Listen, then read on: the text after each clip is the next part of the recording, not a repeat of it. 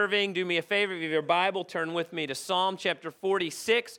Uh, inside of your bulletin is a handout. If you don't have a Bible, it's probably one in a chair in front of you. Pull that out, follow along with me. And uh, Psalm 46 is almost right in the middle of your Bible, so you should be able to find that pretty easily. While you're turning, I want to remind you next week uh, we are going to be doing uh, a special service. We're going to be doing our, the baptism, our baptism service, and the Lord's Supper in community, uh, in corporate community, and we do that for a couple reasons. Uh, these are two ordinances that Jesus gave us to remind us of the incredible price that was paid for us on, uh, well, just like the slogan said, freedom isn't free, right? And our freedom before God's presence uh, is found because of God's Son, Jesus Christ. And so we're going to celebrate that through baptism, through the Lord's Supper. So if you are going to be baptized next week, or you've been thinking about it, would you do me a favor and meet with me immediately following the service? There, I want you to go out here into the foyer and I want you to make a left as you're going out, and there's some double doors, some offices back there. If then I'll be right there. Just meet with me. I want to talk to you about what we're doing, why we're doing it. If it's something uh, you, have been praying about and thinking about, I want to meet with you as well. So do me a favor. Right after the service, just head there. Love for you to be baptized next week. It's going to be an awesome, awesome service. Okay, I um. I've been doing this series uh, on hymns, and it was kind of birthed out of a twofold thing. First, it was birthed in my heart about, you know, so let me say this to you this morning thank you uh, for attending this morning and thank you for singing out and as your pastor man it gives me it gives me goosebumps uh, to hear you all praise the Lord through song. I mean, literally, it gives me goosebumps. And, and, uh, and so this, this, thing has been being birthed in my heart of the, the importance of praise, right? And the importance of singing and, and how it, it even though it's an offering we give to God through song, it, it does something to our hearts, does it not? And then the second thing is, is as God has sent us so many college students from so many of the campuses around the community, I've been seeing these college students, then their desire to sing more hymns and these songs that have been sung in church history for three or four or five hundred years. And I've been wondering, like, where's this coming from? You know, I mean, why, are, why is there this longing to kind of connect with history and connect with tradition and sing these songs? And the more I thought about it, I was, you know, some of these hymns, not all of them, but some of them have these, these great doctrines about God that, that have great truth. And, and the reason they're bubbling back up into our community again is because there, there's something in the, some of the hymns that just, it's the power of the truth that we sing and it just doesn't go away. And so this morning we want to look at a hymn that's almost 500 years old. For 500 years, the people of God have been gathering corporately and singing this particular song. Now, in my home, when my son was younger, up to almost 10 years of age, my oldest son, he always wanted us to sing two songs every night. Every night. 350 how many days are there in a year? How many days are there in a year? You know every night man we sang these two songs. The, the first song we sang to him every single night was the song frosty the snowman. Now you know the deep truths of frosty right? I mean there must have been some magic in that old hill cat they found. Anyway, but uh, yeah, and so that one. But the second song we sang every single night was this the song the B I B L E. How many of y'all have sang that song? You grew up Sunday school singing. Some of you done. Okay, so for those of you who've never sang it, it goes like this. It's a deep song. It's got deep meaning. It goes like this: the B I B L E. Yes, that's the book for me. I stand alone on the Word of God. The B I B L E. And it's a kid's song, man. And, and for those of us who grew up in church, man, we sang that song in Sunday school week in and week out, right? Now, there's one line in that song that literally gives me chills. You want to know what it is? I stand, what? Alone on the Word of God. Now, I want you to think about that for a minute. Are we really, as a people, are we willing to stand alone? Some of you in this room, you're, you're and when it comes to the areas of morality and theology, and you're, you're presenting the truth of God's word, maybe in your family circles. And, and your family rejects this notion of Christ or rejects certain morality that you come down on because you believe that's what the Bible teaches that's true.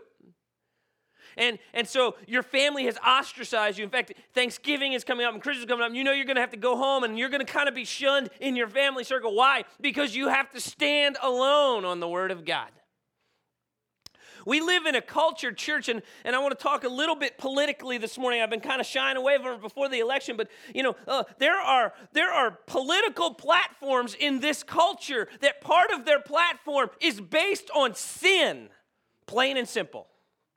And they run on these platforms and these ideologies that are counter Romans chapter 1 which says, as a people group, as a culture, exchange the truth of God for a lie. They become confused. And the very things that are now, that the Bible calls sin, we are now saying that is right, and we're putting it in as part of our political platforms.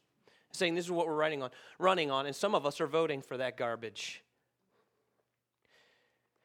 And I wonder, is as a people, are we really willing to stand alone on the Word of God? And the hymn that we're going to look at this morning is birthed out of a man's heart who 500 years ago he stood alone on the word of God, a guy by the name of Martin Luther. And Martin Luther, he literally, the freedoms that you enjoy this morning, Martin Luther had a tremendous influence and tremendous impact on, on changing not just the church culture, but literally what he did in the church culture and the way that that culture influenced the larger culture. It literally helped pull us out of the dark ages and move us into the direction and the freedoms that we enjoy today, 500 years later. Martin Luther began to read his Bible, and as he read his Bible, he realized, man, there were some things that the church was doing that wasn't right. And so he nailed 95 theses on the door of a local monastery. He said, These are some things that the church needs to change. The church didn't change, and the church, and he wanted to reform the church, but what ended up happening, the church wanted to kick him out. And by the way, there were two books in the New Testament, the book of Romans and the book of Galatians, that heavily influenced Martin Luther. And, and in the spring of this year, we as a church, we're going to unpack the book of Romans. We're going to spend about 10 or 12 weeks going through the book of Romans because this book is so impacting for your knowledge and understanding of the God that we worship. And Martin Luther was driven by the, by, by, by uh, the book of Romans and the book of Galatians, and he came up with a, a line that said, Sola Scriptura, which means I'm going to stand alone on God's word.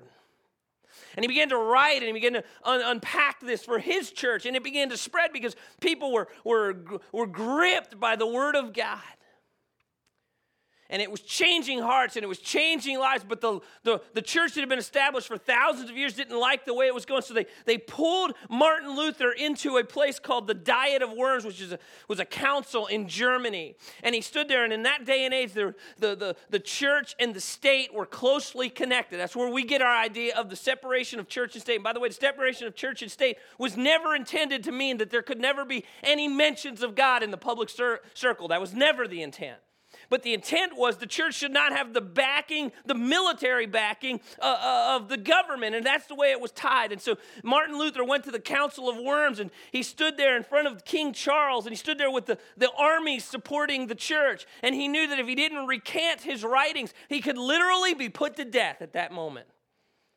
And Martin Luther went to this council, and a guy by the name of Dr. Ecken pointed to the books and the writings of Martin Luther, and he said, Are these your books? And Martin Luther said, They are my books.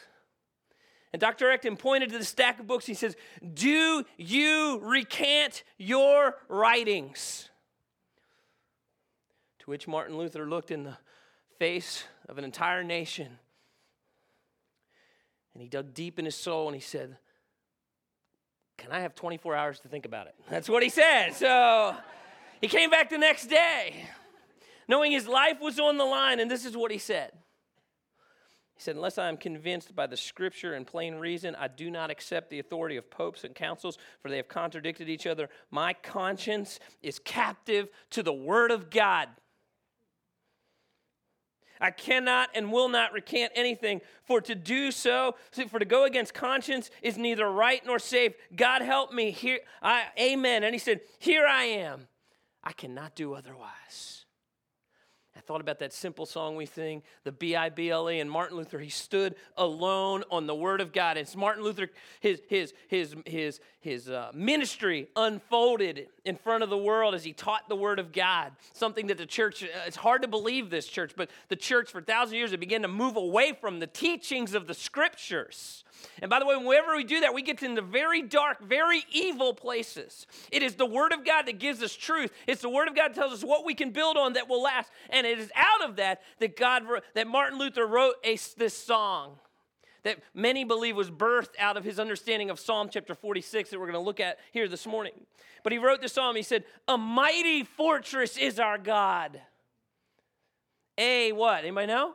A bulwark. Some of y'all don't know, so that's good. I'm introducing you to him this morning. A bulwark never failing. Our helper, he amid the flood, even though mortal ills seem like they're prevailing. God, church, we are built on, a, on something that is true. We, we're building on a fortress, the fortress of God and His character and His truth of His word. And in Psalm 46, the first thing it teaches, the Psalm teaches in Psalm 46 is that God doesn't just leave us into our mess, but He enters into the mess that we're in. He joins us where we are. It was this belief that Martin Luther understood that I'm going to stand before all these councils. I'm going to be persecuted for standing alone in the Word of God, but God is going to meet me there. Psalm 46 1 says, God is our refuge and our strength, and ever present help in trouble. Man, therefore we will not fear, though the earth give way, though mountains fall into the heart of the sea, though its waters roar and foam, and the mountains quake with their surging. The point is, no matter what you're going through this morning, the Word of God is there for you. God in His character, God in His Word. The God that we worship, the Bible says, is a refuge. It's a, that's a defensive stance. It means you can run to God and find refuge and safety there. Some of you, every time life starts to hit you upside the head, what do you run to? You run to the bottle, you run to, to pill, you run to drugs, you run to other people. I want to encourage you as a church, we need to begin to run to God in worship and rest and understanding because He's our refuge. He's, the, he's your protector. He protects your name. Some of you in this are worried that your name is getting smudged in the community. I know as a pastor, at times when you lead things and you make decisions, sometimes when you make decisions are not always popular, and you begin to worry about your name, like, oh, my name's to be mud. So what? God is the protector of your name. If you do things righteously and holy God protects that name. You don't have to worry about it. He, he's, gonna, he's the God that will protect your future. Some of you, man, you're so worried about your future. Man, what, what is this? God is ultimately the one that protects your future. God, God is the one that will protect your loved ones. God is the one when life seems like it's upside down. God is the one that journeys with. He's your refuge. The second thing he says, uh, the psalm says, is He's your strength. God is your strength. And, and this theme goes all throughout the scriptures. I can tell you Bible story after Bible story. I can bring up personal testimony after personal testimony where God has been your strength. Noah was told to build an ark. He'd never built a boat before. The earth had never been flooded before. God said, just trust me, build an ark. In that, God was his strength. 100 years it took him to build the boat. And when the flood came, God protected. Why? God was his strength. A guy by the name of Gideon went to battle against thousands upon thousands with an army of 300. And God said, You trust me on this. And with 300 men, he won the battle. Why? Because God was his strength. David went up against a giant by the name of Goliath. Eh, insurmountable odds. And God said, David, you trust me on this because I'm going to be your strength. God rained down fire from heaven and protected Elijah against the prophets of Baal, one prophet against hundreds. And God said, You trust me on this because I'm going to be your strength. God entered into the fire with Shadrach, Meshach, and Abednego.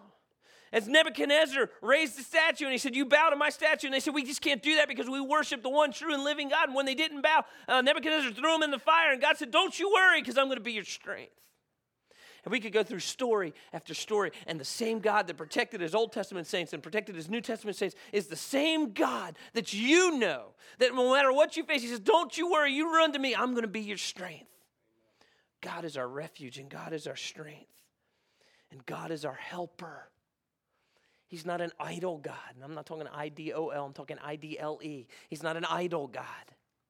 He's our helper. Uh, this past last weekend, two weekends ago, we had some of our small group and some college students over, and, and we did a cookout. And We did thanks, kind of since it was near Thanksgiving, we did a little Thanksgiving time where everybody gave some thanks, and we took the Lord's Supper and went around the room and gave thanks, and everybody, different students gave different thanks about different things. And it got to my wife, and I waited with bated breath because I was certain that she was going to say something really nice about her husband, like, "Oh man, God, I'm just so thankful for my husband." And this is what she said. This is what she gave thanks for. She said, "I'm so thankful today that my husband helped me out by putting his clothes away." Is that the best you can come up with? You know, like, of course I put my clothes away. Don't I always put my clothes away? You know? So then I had to explain. I'm like, the reason I don't always put my clothes away is I figure I'm just going to use them later this week. So why not just, why dig through a drawer when they just be sitting right there? And I felt like such a sloth. I'm like, man, I, she's got this husband. She's just idle. You know, he doesn't do anything. Like, yeah, you know, um, my thumb on the remote, that works pretty well. Yeah, honey, I'll get to those clothes, you know. Man, we don't have a God like that. He's, he's not disinterested and not disengaged. We, we serve a God who's our helper. Church, I want you to think about that. The God of the creator, sovereign God of the universe, who, when he speaks, the entire universe comes into existence. And we know that the universe is still expanding from his one spoken word let there be light. That's how powerful. And this God, the Bible says, he's not disinterested, he's not idle, he's a, he's a God that gets involved. Some of your English translations say he's so close. He says he's a very present help. He's, cl- he's super close. He's with you no matter what you're going through. And, and Martin Luther knew, man, if I'm going to stand alone on God's word, I'm going to need the help of God. An ever present help in time of trouble. Psalm 46. The next thing we see out of Psalm 46 is this kind of the city imagery. Now, in the Bible, uh, there's this kind of this theme that gets traced throughout the Bible, the imagery of a city. And there's there's basically two cities that are that you can build in. You can you can build in the everlasting city of God, meaning you do you live your life God's way. You build on the truths of God. You build on the character of God. You build on the Word of God. And when you do that, you're building in in His everlasting city. The city's going to go on forever and ever. Or you're building in a second city. In Revelation, we see the city is called Babylon. Now it's not necessarily specifically Babylon, but it's the idea of of anytime we build against the things of God, we are building in a city that won't last a city that will be destroyed. You're not, if your life is being built apart from the words of God and the ways of God, you're, you're building in a city that will be destroyed by this God who is a consuming fire that Joey mentioned, right? The consuming fire, God, will do one of two things. The fire will either purify you for those of you who live uh, under the name of Jesus Christ, or it will consume you for those who don't live under the name of Jesus Christ. That's why it's such an intimidating passage because it, it, you know what that fire does to you depends on what city you're building in. And psalm chapter 46 says for there is a river whose streams make glad the city of god the holy place where the most high dwells. God is within her. The city of god listen to this the city of god, she will not fall. God will help her at the break of day. Nations are in an uproar. Sound like the culture you live in I mean, you turn on CNN, man, it, it just looks like the whole world's coming unglued, doesn't it? You, you wonder when we're going to war next. You wonder when, if next Veterans Day, we're going to be sending a fresh wave of men and women to fight a war, right? The nations, they're in an uproar and kingdoms fall, but he lifts his voice and the earth melts.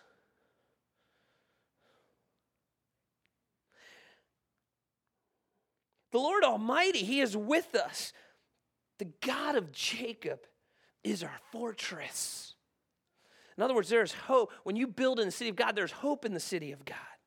God's city is an eternal city. He's built, his city is something that will last.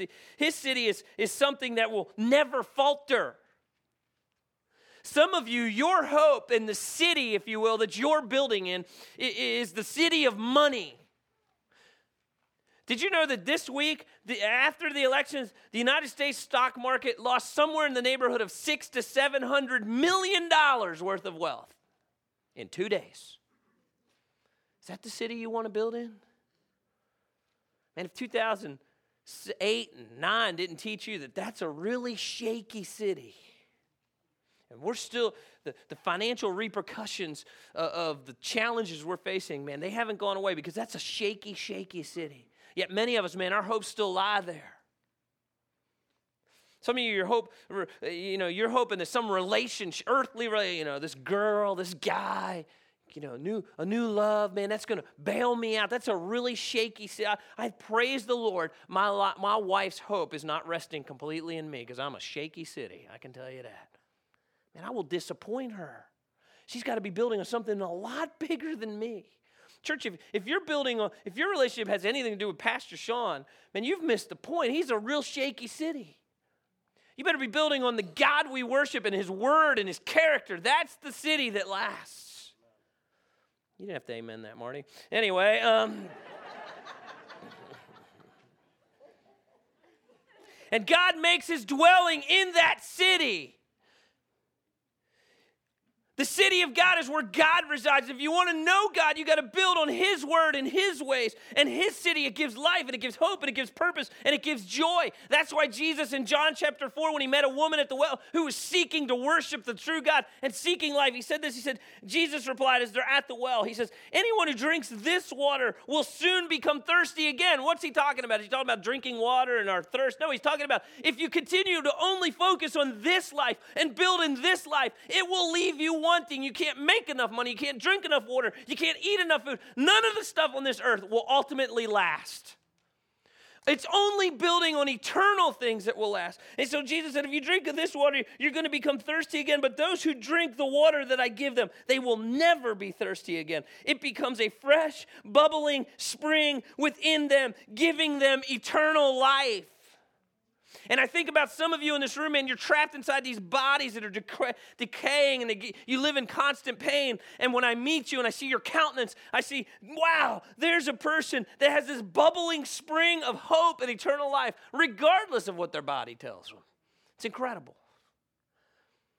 What city are you going to build in? And the Bible says God's city will not be moved.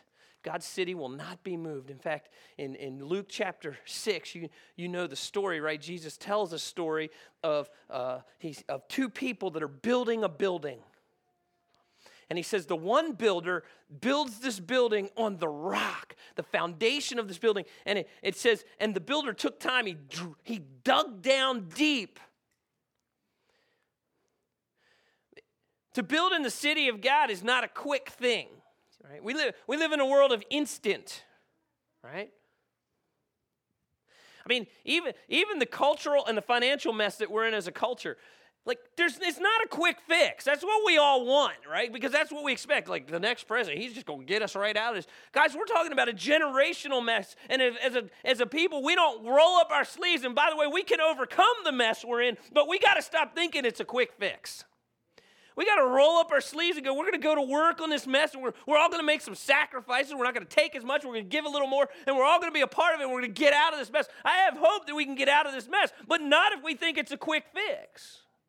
In our sexual lives, right? Uh, we're in love. It's just a quick thing.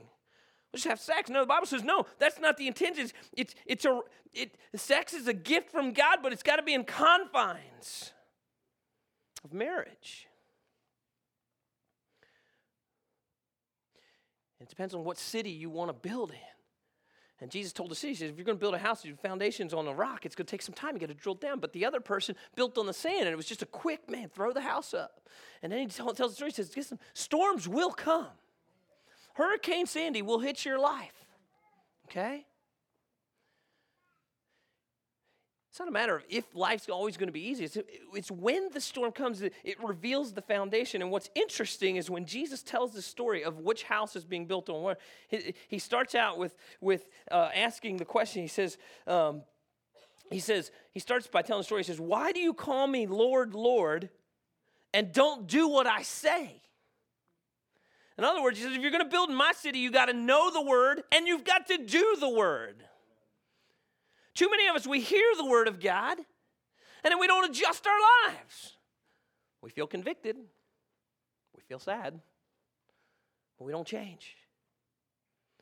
And, and God is saying, listen, if you want to build in something last, you got to be, you got to know who I am. You got to know my character, which is revealed in God's word. You got to do things the way I've done them. And the reason that is, is because when you do things my way, you're building in a city of hope, and you're building in a city of joy, and you're building in a city that will last for eternity. You're building in a city that will last.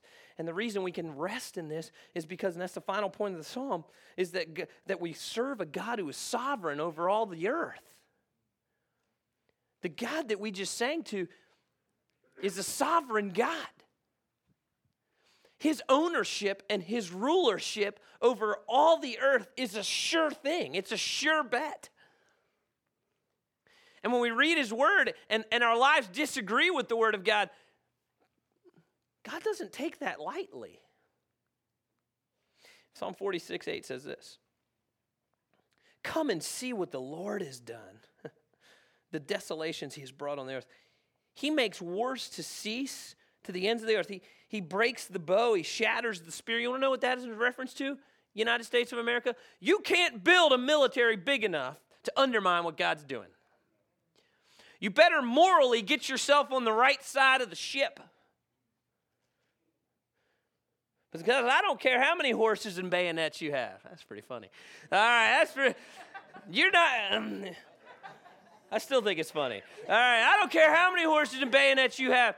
It's not big enough to get on the wrong side of the God of the universe.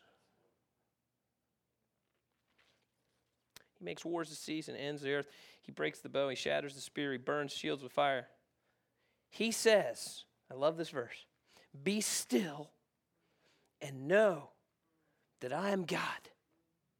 I will be exalted among the nations, I will be exalted in the earth. The Lord Almighty is with us. The God of Jacob is our fortress. I want you to hear this this morning. God is in control and you're not. In fact, it's interesting to me when I'm talking to people about various cultural sins or sins that people go, Well, I don't think it's a sin, blah, blah, blah. And I was like, Well, God's word says it's sin. And they say, Well, it's not the God I worship. I'm like, It ain't the God of your choosing. This may come as news to some of you. God is God and you're not. Now, we giggle at that, right? But we all have those areas in our lives where we want to be God. Hey, God, I don't care what you say, I'm going to do it this way. I don't care what you think, I think this way is best. And the more we do that, the less we re- recognize the very sovereignty of the God that we worship. Church, God is God and you're not. Now, the second thing about this God is sovereign, this, this characteristic of God, that He has complete sovereignty over all things, it gives me a tremendous amount of comfort and rest. We, we live in a culture that anxiety levels are through the roof, right? And if you're anxious, what you do is you, you go to the doctor, you say, Hey, I'm anxious, and they prescribe you something. Now, I'm not here to throw the baby out with the bathwater. There can be a place for that. But I do think that there are some in our culture, there's some that we're anxious all the time because we've forgotten this very principle of the God that we worship. He's sovereign.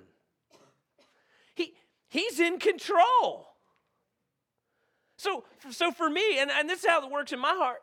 See, I sometimes think when something's going on at Coastal Community Church, like I'd bear the burden on my shoulder. I'm like, oh, the church, and oh man, and I just better worry about it. I better worry about it. I better worry about it. And, and then this verse comes to mind. Hey, Sean, sit down, shut up, and remember I'm God. All right? Chillax a little bit. Oh, what about my finances, right? We're, we're oh, and man, we got this. And, you know, let me tell you something, church. You, you're never going to have a bank account big enough to protect you from every financial catastrophe. No way. Maybe Bill Gates. All right, but besides that, okay? So just be still.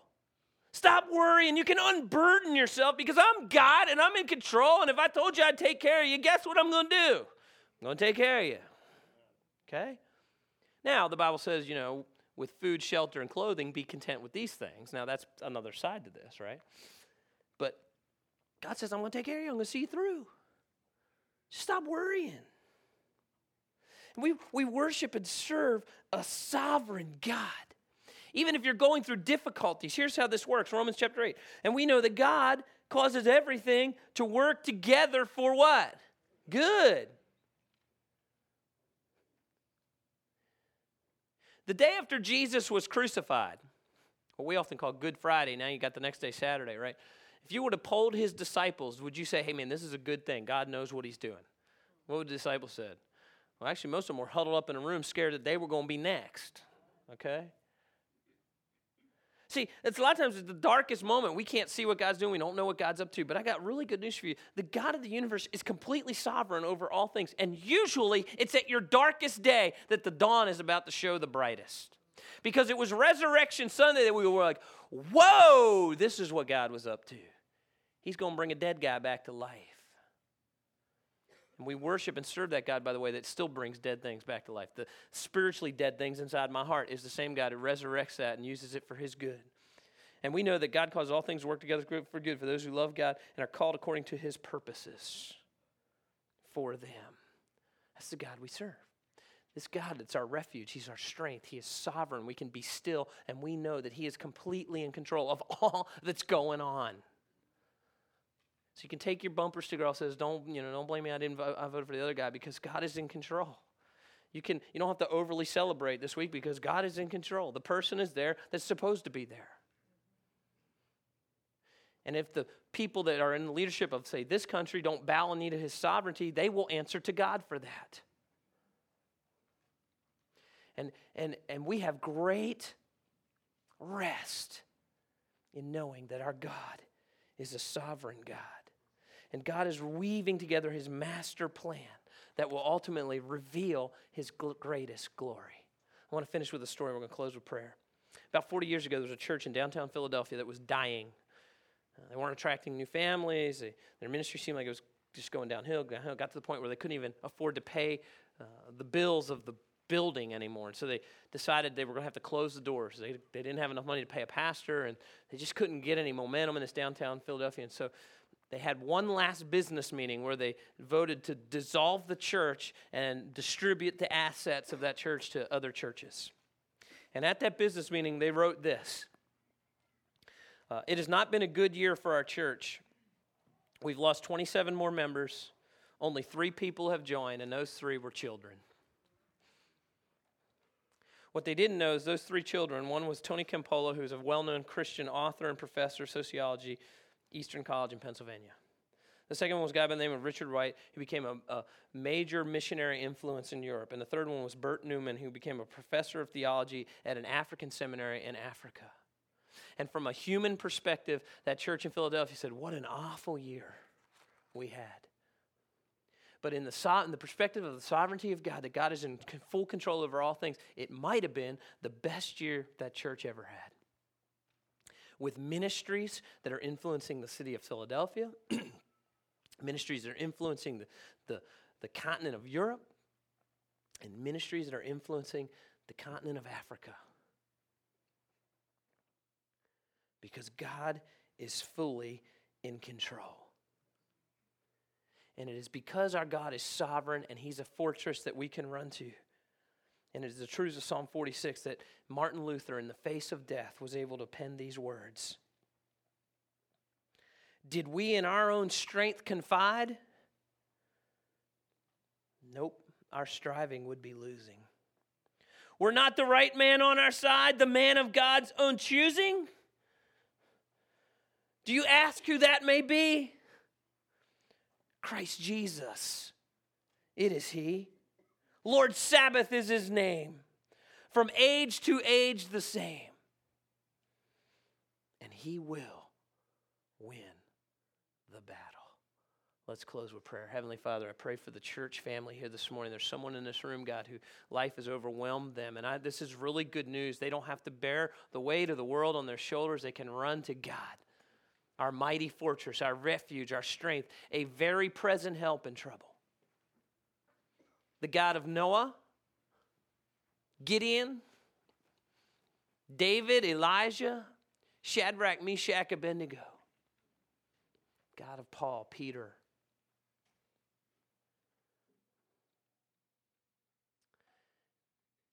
God, the battle has been won. You're sovereign over all. And God, we take rest in that. God, forgive me for the times that I think that the whole world depends on me. And I praise you that it doesn't. And God, as a people in uncertain times, we know that we can be still and know that you are God. And without a shadow of a doubt, you will be exalted among the nations. And we praise you for that. And God, we ask that you would be exalted in our hearts today, that we would build in a city that will last, in a city that is unshakable, without end. That as followers of Christ, you know what? The grave doesn't even have final say over us. Because Christ is risen from the grave, the first fruits of a great resurrection. It's in Jesus' name I pray. Amen. All right, this morning we're going to close with singing. While we do that, we're going to uh, take up an offering. If you're a guest with us this morning, we don't want you to feel an obligation to give. This service is our gift to you. Um, we'd love to have one thing from you as a guest. Um, if you give us that tear off with your mailing information, we to send you a thank you for coming. Um, uh, but this is one of the ways we worship the Lord. It, Joey has rewritten this song this morning and uh, A Mighty Fortress, and it's pretty amazing. So you're in for a treat, Joey.